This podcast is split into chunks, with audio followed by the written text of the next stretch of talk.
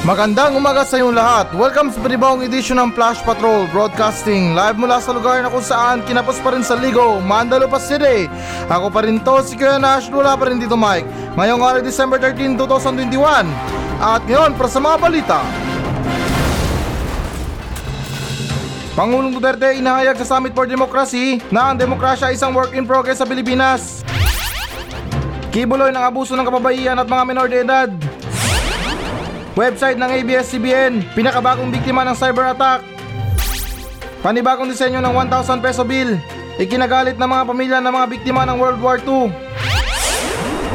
Mga kotseng Porsche, Ferrari, Mercedes, nakadakdang isubasta sa Bureau of Customs sa December 13.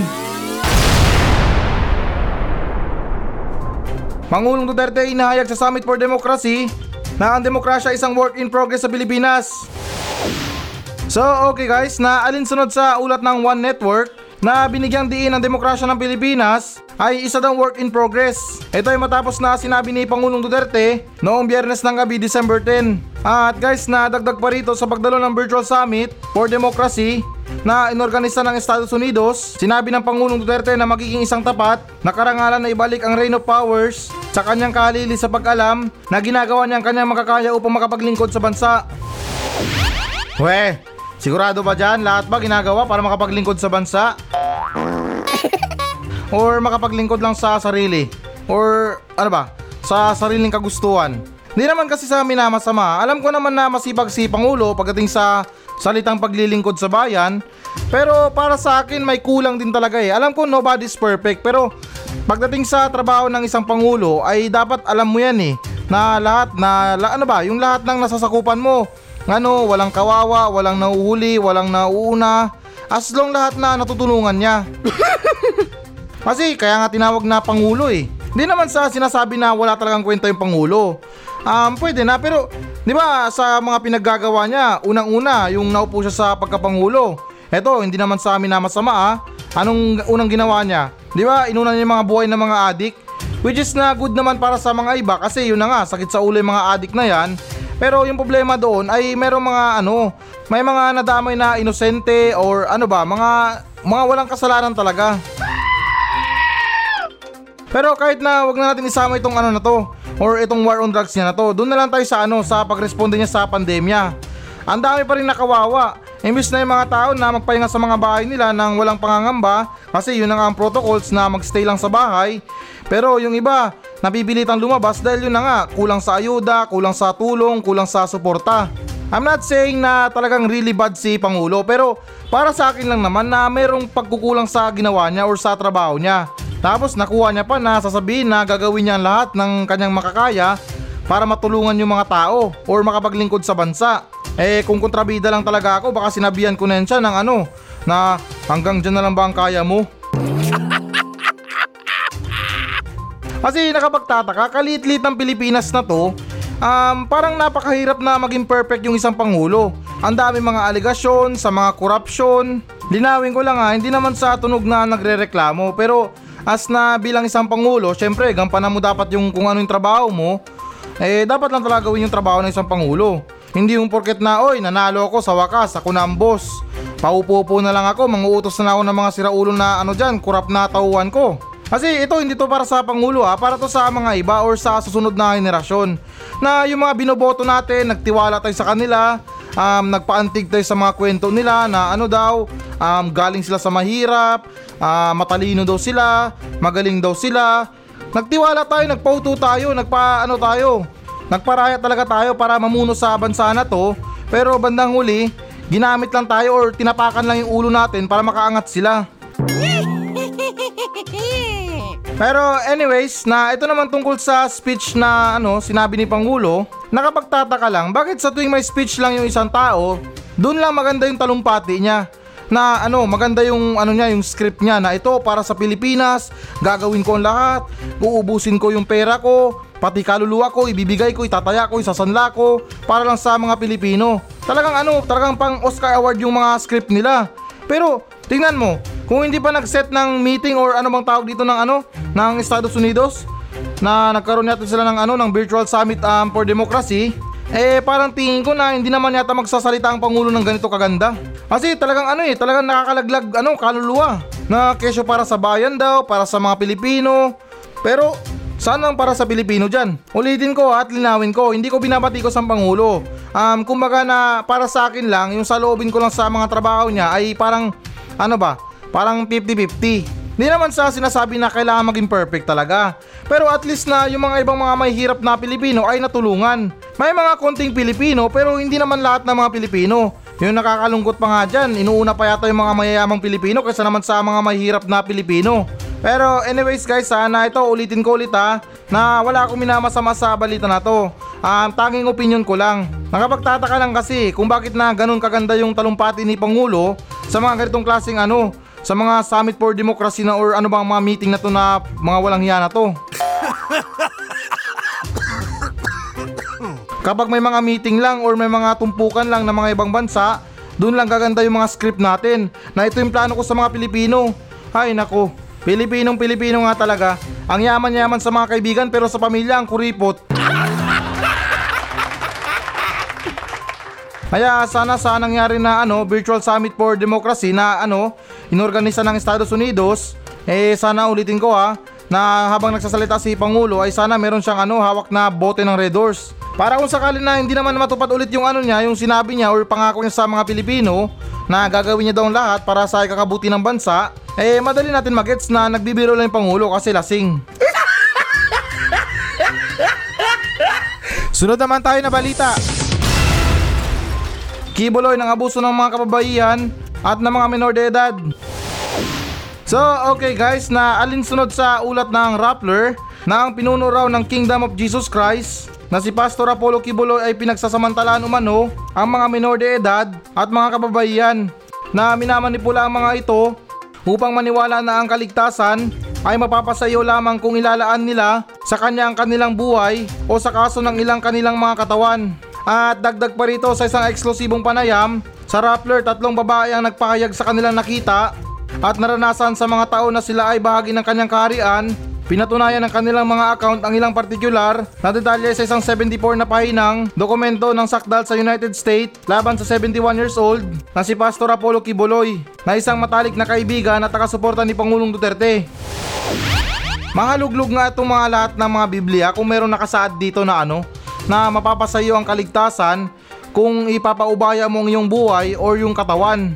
Baka pag nakita to ng writer ng mga Biblia, baka sampalin to si ano eh, hindi naman sa ano ha, pero parang iba na yata tong sa kanya. Hindi naman sa binabatikos ha, pero sigurado ba si Apollo Kibuloy na mapapasa ano, mapapasa isang tao yung kaligtasan kung maniniwala siya sa mga utos ni Kibuloy? Aba, ibang klase na yan or ibang usapan na yata yan. Pagdating sa mga ganyan ay dapat na imbestigahan yung utak ng isang tao na yan. At saka hindi ko maintindihan ha, ito excuse lang sa mga ibang kasapi dyan or miyembro. Hindi ko maintindihan kung bakit na yung ilan sa inyo ay patuloy pa rin naniniwala sa mga ganyang klaseng tao. Ewan ko lang sa paniniwala nyo ha, pero ako ha, based on my experience, ay meron akong na-encounter na isang babae, um, foot long long time ago, na ano, nakaraan na yon. Pero ano, sinabi niya sa akin na isa sang miyembro ng ano, ng Kingdom of Jesus Christ. Which is na ano daw, gusto niya ako ipakilala kay pastor. Kasi nung una, hindi ko pa siya kilala or hindi ko pa kilala si ano, si Kibuloy. Kasi alam niyo naman, 'di ba, na sumikat lang si Kibuloy dahil sa ano, sa stop-stop niya na yan dahil sa mga lindol. Pero anyways na ito, iksiyan natin yung kwento.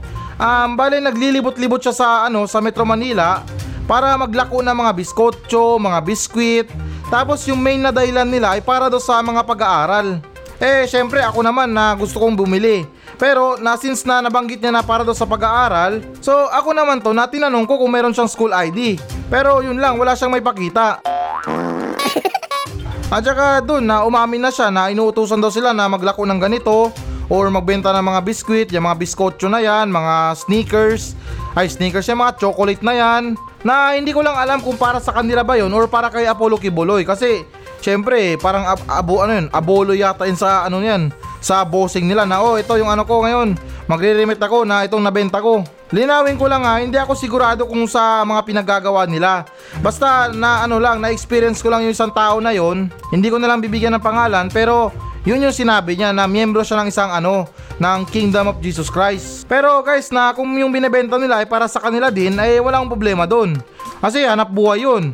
Um, kumbaga ano, marangal na trabaho yun. Nagbebenta ka ng mga ano, ng mga biskwit sa mga tao inaalok mo. Pero doon naman sa dahilan nila para sa pag-aaral, eh, para sa akin na maging honest na lang tayo kasi ano bang purpose ng pagsisinungaling natin sa isang tao para makabenta? Imbis na maging ano, maging legit yung pagbebenta mo or marangal na ano, yung ano ba tawag doon, yung pagbebenta mo ay marangal, ay parang mapupurnada pa sa kabutihan kasi yun na nga, nagsinungaling ka para makab- makabenta.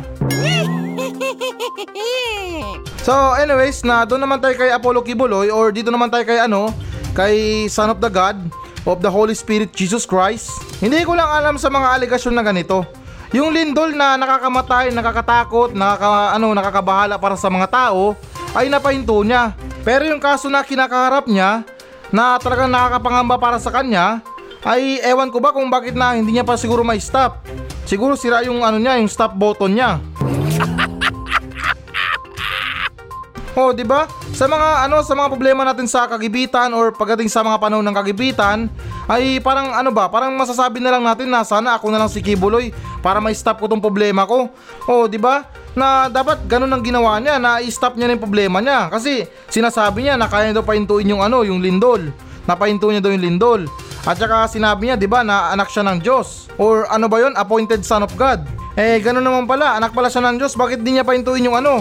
Or isumbong niya sa tatay niya na, Oy pa, Papa G, ah merong kumakaso sa akin na ano, na bansa, na nang rape daw ako ng mga kabataan kahit hindi naman do totoo. Oh, di ba? Sa ganung simple na pagsumbong sa sinasabi niyang tatay, eh talaga mapapahinto yan kung talaga yung tatay niya Panginoong Diyos. At saka, teka lang guys ha, ito excuse lang sa mga religyoso ha. Um, nakapagtataka, di ba si Yeso Kristo ay walang tatay? At saka ngayon si Yeso Kristo ay walang asawa. Sa pagkakaalam ko lang ha, so paano siya nagkaroon ng anak na katulad ni Kibuloy na ano na mahilig sa mga girls? Di naman kaya adopted lang? Alam ko naman guys na lahat ng mga tao sa mundo ay anak ng Diyos. Pero iba naman yung minimin ni ano eh, parang sa pagkakaintindi ko, ay para bang iba talaga yung minimin ni Kibuloy na talagang oy, um, ano, kahit na ipa-DNA test niyo ako kasama si Yeso Kristo, magmamatch yung DNA namin kasi tatay ko talaga siya. Oh, 'di ba guys? Na walang ganyanan. Eh kung ano ba, kung sinasabi niya na anak siya or tatay niya si Yeso Kristo, pwede naman. Pero wag niya sabihin talaga na, "Oy, kadugo ko si Yeso Kristo. Type O kaming dalawa." Sunod naman tayo na balita. Website ng ABS-CBN, pinakabagong biktima ng cyber attack. So ayan okay guys, na alinsunod sa ulat ng Rappler na ang website ng ABS-CBN News ay ang pinakabagong biktima ng pag-atake ng DDoS o Distribute Denial of Service na naging dahilan upang hindi ma-access ang site ng balita sa kabuang anim na oras noong Sabado December 11. At guys, nadagdag pa rito na sinabi ng ABS-CBN sa isang pahayag na ang website na ito ng balita ay na-target ng patuloy na Distribute Denial of Service o DDoS na pag-atake mula kaninang umaga na naging dahilan upang hindi ma-access ang ilang bahagi nito. At dagdag pa rin dito, gumagamit ang mga pag-atake ng DDoS na mga network ng mga device para bahain ang isang site ng mga kahilingan na may layuning mapuspos sa mga server nito at gawing itong offline. Hmm, sino kaya nasa likod ng pag-atake na to? Itong tinatawag natin na cyber attack. Um, wala naman akong ibang maisip kundi yung ano, yung alam nyo na kung sinong kalaban ng ABS-CBN News. Di naman sa namimintang ha, pero um, at least wala akong sinabi na pangalan, di ba? Um, feeling ko lang na wala naman ibang gagawa niyan or mag-aaksaya ng oras para sa mga ganyang ano, sa mga walang kwentang bagay na atakihin yung server or sirain yung server, pasukin yung server. O di ba? Walang mag-aaksaya ng panahon kung wala silang intensyon na sirain yung isang ano, isang news site. Kasi hindi rin natin masisi yung mga tao dahil sa mga ano, sa mga sinasabi nila na kesyo ano daw, bias daw yung ABS-CBN News. Um, ito para sa akin ha, tingin ko lahat ng mga balita ay bias naman eh. Depende lang talaga kung sino pinapanigan nila. Seriously guys ha, para sa akin lang talaga. Tingin ko na siguro lahat ng mga balita ay bias. Talagang nakadepende lang talaga kung kanino sila sumusuporta. Kasi para sa akin ha, or sa pagka-analyze ko, um, kung wala kang sinusuportahan na partido sa gobyerno, ay para bang yung kumpanya nyo ay parang malalagay sa panganib. Kasi yun na nga, tulad ng nangyari sa ABS-CBN News, kung ano ka, kung against ka sa gobyerno or sa isang partido, ay talagang magagawan ka ng paraan para ano, maburilyaso ka. At saka ito dagdag ko lang ha, sa mga hindi nakakaalam kung ano ibig sabihin ng bias news, ito yung klaseng balita na taliwas sa ano sa katotohanan. Na ano na halimbawa na sa kabilang balita sinabi self defense tapos sa kabilang balita na yung bias ang sinabi ano pinatay mo talaga. So, yun yung mga halimbawa na ano na bias. Pero anyways, na kung ako sa inyo, um, wag na kayo makinig sa mga ibang news site kung balita lang naman or usaping balita lang naman, ay dito na kayo sa Flash Patrol kasi walang walang bias to dito, walang bayabas, walang bias, walang vice versa. Tanging purong balita lang talaga. At saka kung bias man yung binabasa kong balita, abay syempre nandito si Kuya Nash para ano kahit paano ituwid yung balita or baluktutin yung balita. Depende na lang sa pagkakaintindi nyo kung saan kayo komportable. At saka kung mapapansin nyo guys, sa mga ibang balita, kung makakarinig kayo ng mga balita tungkol sa ano sa COVID, mangangamba kayo eh, matatakot kayo. Eh kung dito kayo makikinig sa Flash Patrol, meron kaming sa Spotify, meron kaming sa radyo, meron kaming ongoing station sa Kalawakan para sa mga kapatid natin na alien, na yun na nga, kahit na nakakatakot yung binabasa kong balita, ay kahit pa paano na naiibsan natin yan dahil sa mga kalukuhan na pinagsasabi ko. Kasi yun na nga guys na wag natin seryosohin yung mga buhay natin. Huwag tayo magseryoso, mag-enjoy lang tayo. Kaya nga tayo binuhay para mag-enjoy, hindi mamblema sa mundo na to. Pinasok natin ang mundo na to para mag-enjoy sa mundo na to at hindi problemahin yung mundo. Wala rin tayong mapapala kung mamoblema na lang tayo araw-araw. Um, keep smiling every day as long as possible. Ang pangit na nga ng pagmumukha natin, nakasimangot pa tayo. Sunod naman tayo na balita. Panibagong disenyo ng 1,000 peso bill, ikinagalit ng mga pamilya ng biktima ng World War II. So ayan guys, na alinsunod ulit sa ulat ng Rappler na inahayag ng Bangko Sentral ng Pilipinas o BSP noong Sabado, December 11 ang bagong disenyo para sa 1,000 peso bill na pumalit sa mga bayani ng World War II ng bansa. At dagdag pa rito, ang bagong disenyo na ngayon ay kitang kita na ang Philippine Eagle ay disenyo ng BSP at inaprubahan na ng National Historical Commission of the Philippines ayon kay BSP Governor Benjamin Diokno. Eh, kesyo anong ipalit nyo dyan na disenyo or anumang design man yan, kahit sinong pagmumukhang tarpulanong ilagay nyo dyan, ay para sa aming mga mahihirap, hirap pa rin kitain ganyan. Yung what I mean ba na mahawakan or maano ba, makamtan or makamit yung ganyang halagang pera na yan. Kasi speaking sa isang libo, parang ano ba, sa mga mahihirap na Pilipino, parang hirap din sila na ano, kitain sa araw-araw ang ganyan. Ewan ko lang sa mga iba. Kaya kahit anong klase pang pagmumukha ang ilagay nyo dyan, eh kung hirap pa rin kami kitain ng ganyang kalaking halagang pera na yan, ay useless lang. Kahit ano na siguro okay lang. Pero anyways, na ito yung masasabi ko sa mga pamilya na nagrereklamo or nagalit dahil na pinalitan yung mga bayani na nakalagay sa 1,000 piso. Which is na ngayon ko lang nalaman na yung mga nakalagay sa ano na yun, sa 1,000 yung mga tao doon pala ay mga bayani sa World War II. Akala ko napagtripan lang na oh, mukha mo ilagay ko sa pera ha. Pero anyways, yun na nga, doon na tayo sa ano, sa point ko. Um, for me, um, okay yung history na ano, na maganda.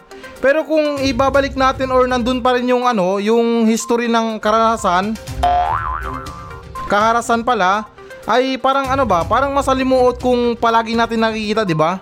Yung tipo na ano ba, yung meron kang picture na hubad tapos palagi mo nakikita or parang meron kang naalala sa tuwing nakikita mo yung takure, na naalala mo yung picture mo na hubad, Matutuwa ba tayo sa ganun? Eh, di ba nung World War II, talagang masalimuot yung buhay ng mga Pilipino. Sabihin na natin na yung tatlong tao na yan or yung nakadesenyo sa isang libo dati ay mga bayani.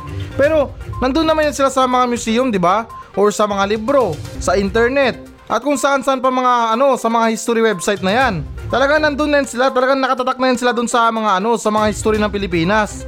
Pero kung tungkol naman sa pagbabago ng disenyo ng pera, ay para sa akin parang hindi na yata big deal yan para sa mga ganyan. Eh malamang pera yan. Sa panahon ngayon, ang dami mga manloloko. Ang dami mga pumipeke ng pera. At saka sa mga kurap na mga ano, alam ko yung mga pera nila nasa mga bahay lang nila yan eh. Or sa mga underground or hindi naman kaya sa mga tagong lugar. Kasi kung ilalagay nila sa mga ano, yung mga kurap na opisyal na yan, mean na kung ilalagay nila yung pera nila sa mga bangko, ay baka masilip pa ng mga otoridad. Kaya mas maganda or mas maganda na lang siguro talaga na every 2 years magpapalit tayo ng pera.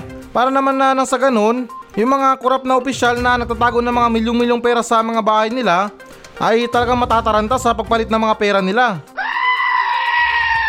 O di ba double purpose. Kung maglalagay sila ng pera sa mga bangko, eh masisilip natin kung magkano yung halaga ng pera nila. Kasi ganyan naman talaga, di ba? Inaalam yung bank account or ano, magkano bang pera mo. At saka talagang binabase yan sa mga account mo or trabaho mo kung magkano talagang kinikita mo. Eh kung meron kang 10 milyon tapos yung trabaho mo ano lang, um, nangangalakal ka lang ay kaduda-duda yan. At saka dagdag ko lang guys ha, um, napansin ko lang kasi sa bagong disenyo ng ano, na pera na 1,000 ay parang yung agila parang ano eh, parang kakatapos lang sumabong. Or kung hindi naman kaya nag-training, kasi buwagag yung buhok niya eh. Dapat ano yan eh. Dapat pag sinabi nating agila, talagang ano, talagang malinis yung balahibo nila or yung feather nila. Pansin ko lang talaga sa nakita kong picture sa 1,000 piso. Buwagag yung buhok ng eagle. Talagang mapagkakamala mo na bagong sabong. At saka, oo nga pala guys, na nakalimutan ko lang banggitin to sa ano, sa sinabi ko kanina tungkol sa mga bayani. Um, for me, linawin ko lang ha, wala akong minamasama sa mga bayani natin. Bagus na nagpapasalamat ako dahil sa nagawa nila bilang ano, na kalayaan ng Pilipinas. Pero yung gusto ko lang talaga iparating na hindi lang sa papel ang ano, yung titulo nila sa mga Pilipino. Or what I mean sa pera, kundi sa puso ng mga Pilipino, ay yun pa rin talaga mahalaga na nandun pa rin sa mga Pilipino yung ano, yung nagawa ng mga bayani para sa World War II. Para sa akin din kasi na ito prangka-prangka tayo ha. Ah, mas maganda rin kasi na bagu-baguhin yung ano, yung mga disenyo ng pera sa ano sa Pilipinas. Para naman na hindi boring, at least na kung meron kang 20 pesos, eh may enjoy mo kasi uy, 20, pero bago yung disenyo. Dapat nga yung mga ilagay dyan, yung mga memes ni ano ni Soriano. Excuse lang ha, yung tipo na merong kasabihan na oh kapatid, magnanakaw ka na naman, masama yan. Sunod naman tayo na balita. Mga kotseng Porsche, Ferrari, Mercedes, nakadakdang isubasta sa Bureau of Custom sa December 13. So, okay guys, na alinsunod sa ulat ng Reporter World na ang gobyerno ay nagsusubasta or magsusubasta ng limang luxury cars na inabandona ng forfeit na umaasang kumita ng hindi bababa sa 30 million mula sa kung hindi man ay isang giniba na tumpok na scrap metal. At dagdag pa rito, karaniwang sinisira ng Bureau of Custom ang mga smuggled o abandonadong bagay gamit ang mga roller truck Ngunit kasama ng Department of Finance at Land Bank of the Philippines na pinamamahalaan ng Estado, isusubasta nito ang tatlong Mercedes na kotse, isang Porsche at isang Ferrari. At kalaki pa nito, isa sa mga kotse, ang isang 2001 Mercedes SLK 350 ay may floor price na 1.79 million o higit kumulang na halaga ng isang bagong 2021 Toyota Altis batay sa mga published na presyo. Yan ang maganda, buti na lang naisipan nyo na isubasta ang mga ganyan. Kesa naman nasiraan nyo sa walang kwentang bagay or sa walang kwentang dahilan na kesyo smuggled daw, eh tingin ko sobra-sobra naman yung singilo sa kanila ng tax. Mas mahal pa yung binabayad nilang buhis kesa naman sa totoong presyo ng kotse. Pero tanong ko lang, eh kung isusubasta itong mga kotse na to, um, saan mapupunta yung mga pera or yung kinita? Abay, baka naman kahit kunting abuloy lang or ayuda para sa mga mahihirap.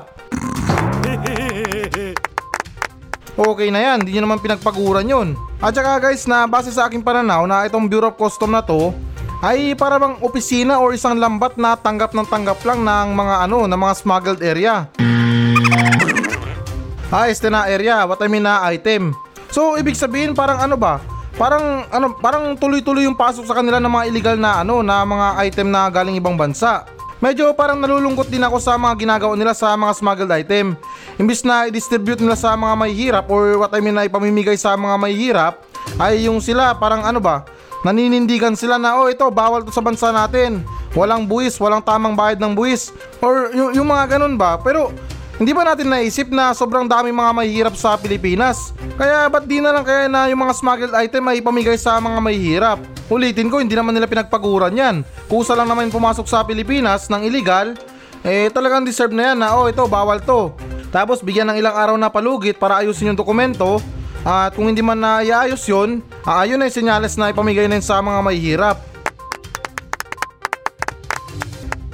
Ang dami mga mahihirap sa Pilipinas. Pero nakuha pa nilang manira ng mga gamit na galing ibang bansa. Pero akala nyo nakakalimot na ako sa pera na kikitain nyo dyan sa mga kotse? Hindi ko kayo inuutusan pero sana man lang na make sure na yung pera na yan ay talagang mapupunta sa legal na bagay. Hindi umaagang pamasko para sa inyo.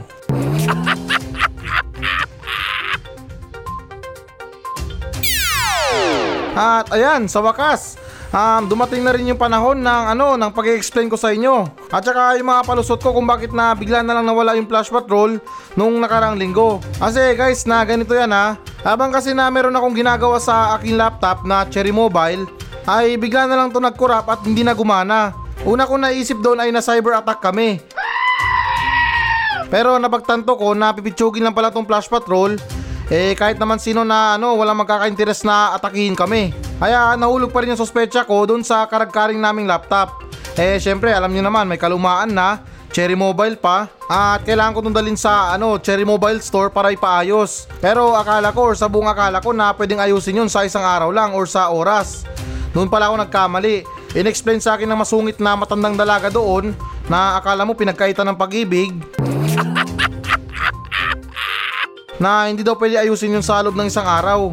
Talagang umaabot daw yun ng mga linggo or dalawang linggo. Kaya eto guys, na sa kabutihang palad, ay nakahanap ako ng ano, ng replacement. Medyo mainit-init pa nga tong laptop na to eh. Kakahablot lang sa kabilang barangay. Hindi, biro lang. Nanghiram ako ng ano, ng ibang laptop sa aking boss. Kasi syempre, um, sinabi ko, in-explain ko na marami nang nalulungkot dahil na ilang araw nang nawawala ang flash patrol. So, bali parang kailangan na kailangan na talaga ng mga tao na makinig ng flash patrol. At sa lalong madaling panahon na kailangan natin ibalik yung flash patrol. So, yun yung dahilan kung bakit na nawala ng ilang araw yung flash patrol. Um, bilang nagkaroon ng problema sa aming laptop. At kung gusto talaga alamin kung anong problema sa laptop, ay yun ay confidential. Kasi ako hindi ko rin alam. Muntik pa ako pagbintangan na sinira ko yung laptop. So ayan, sana naging malinaw sa inyo.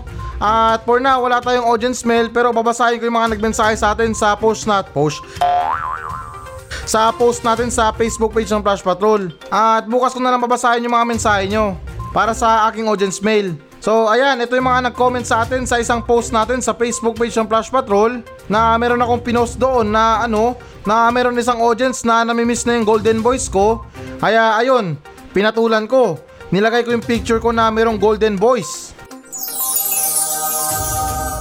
Pero anyway, salamat, na-appreciate ko yun. At okay, so yung unang nag-comment sa atin ay nagmula kay Eldritch John. Sinabi niya, welcome back paring Nash. Akala ko dumating na yung kinakatakutan namin na si Tito Mike. Takot ka rin pala kay Tito Mike paring Eldritch ha? Don't worry na kung meron ka mang ano dyan, kung meron ka mang kayamanan dyan, ay huwag ka matakot, hindi naman nanakawin ni Tito Mike yan. Ako dapat ang matakot kay Tito Mike kasi pag bumalik na si Tito Mike, goodbye career na ako. Pero don't worry para sa akin kasi meron bang parating na Omi variant na mas kakatakutan ni Tito Mike. At okay, so ayan, paring Eldridge, maraming maraming salamat sa pag-comment ha. Talagang na-appreciate ko yung effort mo. At doon naman tayo sa sunod na nag-comment ay nagmula kay Grace De La Cruz. Sinabi niya, Happy New Year Kuya Nash. Ang tagal mo kasing nawala kaya New Year na sa amin. Namiss ka ng buong angkan ng Flash Patrol Kuya Nash. Sana nasa mabuti kang kalagayan ngayon dahil tatakbo ka pa naman sa darating na eleksyon. Abay, tumpak ka dyan, Maring Grace. Talagang tatakbo ako. Kapag nakasalubong ko yung mga sinungaling na kandidato. Ang tawag doon, Maring Grace, run for your life. At okay, so doon naman sa panghuli na nagmensahe, ay hindi pala mensahe, nag-comment pala, ay nagmula kay Clifford Manuel. Sinabi niya, silent listener, supporter ako, Kuya Nash. Palagi ako nakikinig ng program mo. Habang nagmo-module, grade 11 student po, Kuya Nash. Take care sa'yo, Kuya Nash. Ah, ganun ba? Maraming maraming salamat sa iyo ha. Pero um, payo ko lang sa iyo, um, unahin mo yung pag-aaral mo kasi itong programa ko talagang nakaka-distract sa ano, sa mga pang-araw-araw nyo. Yung mga basher ko nasisiraan na ng bait dahil sa boses ko. Kaya payo ko lang muli sa'yo paring ano, paring clipboard ay unahin mo yung pag-aaral mo since na grade 11 ka na. Ay pagpatuloy mo lang yan, mag-aaral ka na mabuti, ah, maging mabuti kang anak, at talagang tapusin mo yung pag-aaral mo. Pero by the way guys ha, para sa akin talaga nakakalambot ng puso kapag yung ganito yung mensahe sa akin. Yung tipo na ine-explain pa nila na nakikinig sila ng ano, ng Flash Patrol habang nagmo-module, habang nagluluto, habang naglalaro or hindi naman kaya habang nag ah, hindi ko nabanggitin. Yung mga ganong klaseng ano lang, mensahe sa akin, talagang masaya na ako dyan eh. Kasi yung tipo na parang yung tingin ko sa sarili ko na walang kwentang tao, pero nandyan pa rin yung mga ibang tao para suportahan ako at sabihin na, oy, andito kami. Kahit na nagluluto kami, busy kami sa mga pang-araw-araw namin, ay nakikinig kami ng programa mo. Para sa mga taong ganyan, talaga nagpapasalamat ako sa inyo kasi talaga na-appreciate ko yung mga effort nyo kahit na nahihirapan kayo sa mga pang-araw-araw nyo. Hindi ko lang alam kung no choice lang yung iba sa inyo dyan, pero talagang nakukuha pa rin na makinig ng Flash Patrol. Kaya ako nananawagan ako sa mga addict dyan, ah, mas maganda yan kapag bumabatak kayo, makinig kayo ng Flash Patrol. Dahil kayo mga addict, pag pinagsabay nyo yung batak nyo at saka pakikinig ng Flash Patrol, ang tawag dyan, Morning Glory.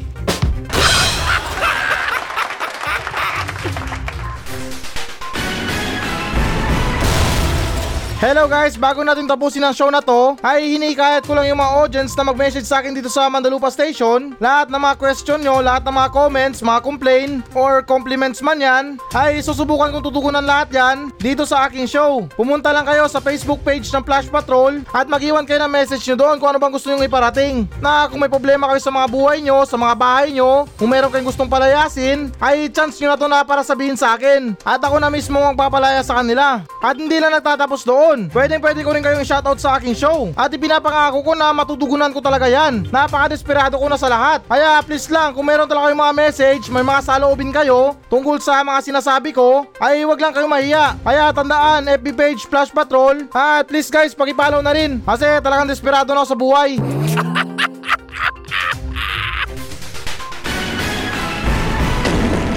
So yan muna mga balita ng Flash Patrol sa araw na to. Maraming salamat sa pakikinig. Ako pa rin to, si Kuya Nash. At maraming salamat ulit. Wala pa rin si Tito Mike. Masayang masaya ako. At goodbye!